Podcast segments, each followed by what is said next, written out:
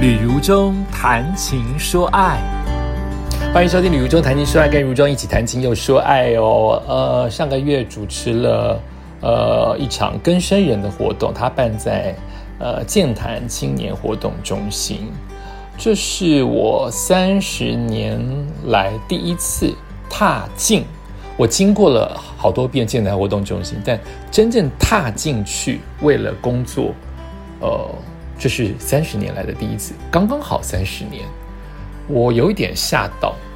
呃，我的吓到是时间真的好快。我有细细的想，三十年前我的长相模样，我的心态，我当时会想到，现在旅游中会是这个老脸吗？会是这个身材吗？会是什么样的状况吗？我当年怎么想？可能可以想到一点点，但都想不到，这就是人生，不是吗？三十年前，我在其中那个健谈活动中心的底部有一个老的小小的建筑，水泥的建筑，那边是幼师广播电台。那很多人跟我 argue 说，幼师不在那边，是要吵什么？我是里面的工作人员，你们是要跟我吵什么？然后我当年的月薪是四千。我有可能记错，可能是八千，但不会超过八千，因为我记得我以前讲过四千，也讲过八千，我忘了。可是你要跟我吵什么？吵什么？说什么月薪不可能这么低？这是我的人生，我我不会讲错呀，我干嘛胡乱你们博取同情啊？当时的八千意思是。我只要把每一天生产出来一集的节目，所以我在里面要是一小时把它录完，我就很厉害。可是我花八小时录完也是一集的钱，所以我是拿集数的钱。可是集数当年的算法并没有一集一集算。当年我记得是一个礼拜是我，一个礼拜是别人，好像是这样，还是一三五是我，二四六是别人，我忘记了。他不管几天，他就给我这个数字，就是八千块或者是四千块，所以我没有说谎，你们不要跟我吵哈。然后就那是我第一份 DJ 的工作，拿到 CD，当年还有 CD，上面也签的是我的名字吕如中。呃，钱这么低我也要做，因为它是我的第一份。当兵之后的第一份广播工作，然后我有自己的节目名称叫《快乐行》，我有我的 CD，我可以在没有任何人帮助之下，真的是没有人哦，整个晚上去上班，只有值班的人在外面，以及我一个人，所以整个办公室是空的。我在录音室里面一直重录，因为我不会太多东西不会了，就是失败当中把一集录出来。就像现在的 podcast，当年哪有什么网络？当年哪有什么？当年像我现在不用播歌嘛？当年就各种的难度，要把所有的声音放进一个大卷的大盘带里面，一直在重录，挫折超多。然后我就开始在 FB 写了这一篇，就忽然有在短短的两三天就突破了一万人的点赞。然后大部分我提到就是我这三十年来，我忽然想到这三十年有什么代表性的事件发生，我就完全没有打草稿情况之下就把它打出来破这个文，就包括了我的电台工作，从幼师到正声，到台北之音，到中广，到如今我不隶属于任何一个公司企业，我变成自由人，有一顿没一顿，然后现在在录 podcast。然后我的爸爸往生了，我的妈妈很老了，我的狗狗露露死掉了，我的狗狗阳光送到垦丁了。现在陪着我的是狗儿子，对不起，狗女儿 Fish，跟猫儿子来了。我谈了好多场的恋爱，然后甚至有一场还被求婚，可是现在我还是一个人，对方好像已经成立家庭之类的了。然后还有什么我在里面讲的？然后我的身体状况，想也没想到我会眩晕，而且好像没有减缓，频率很高。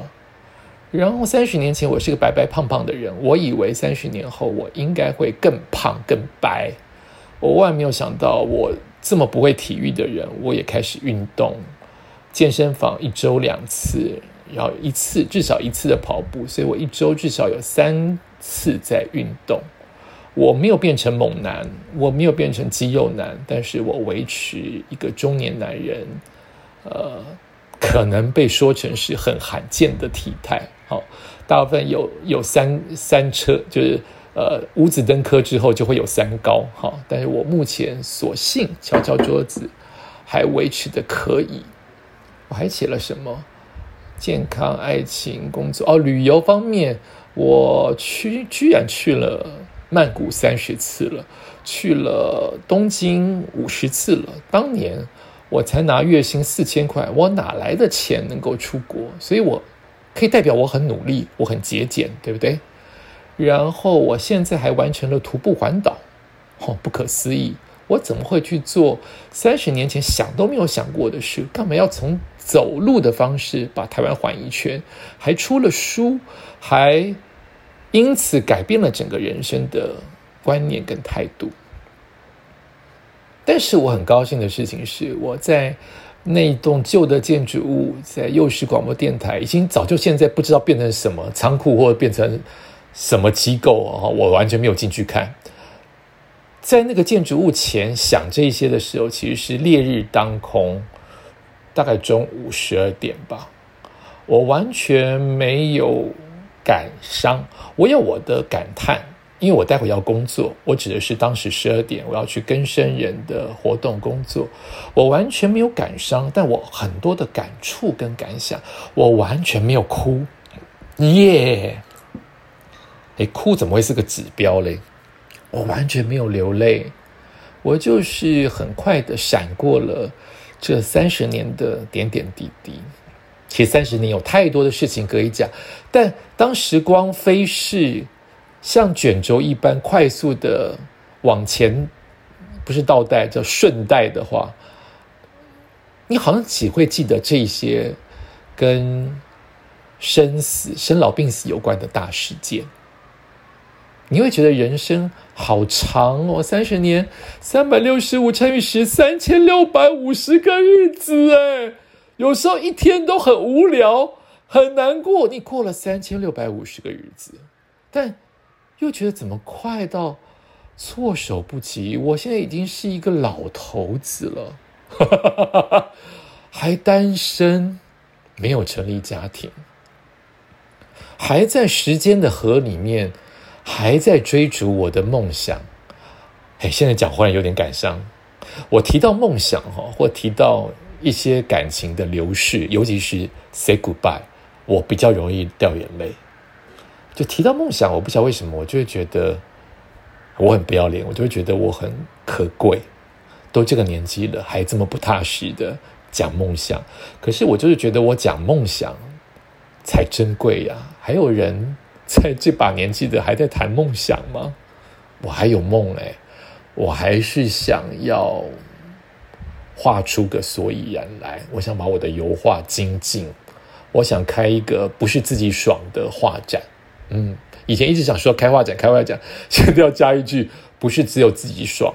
嗯，我希望能能有一些意义，或者是被一些肯定的画展。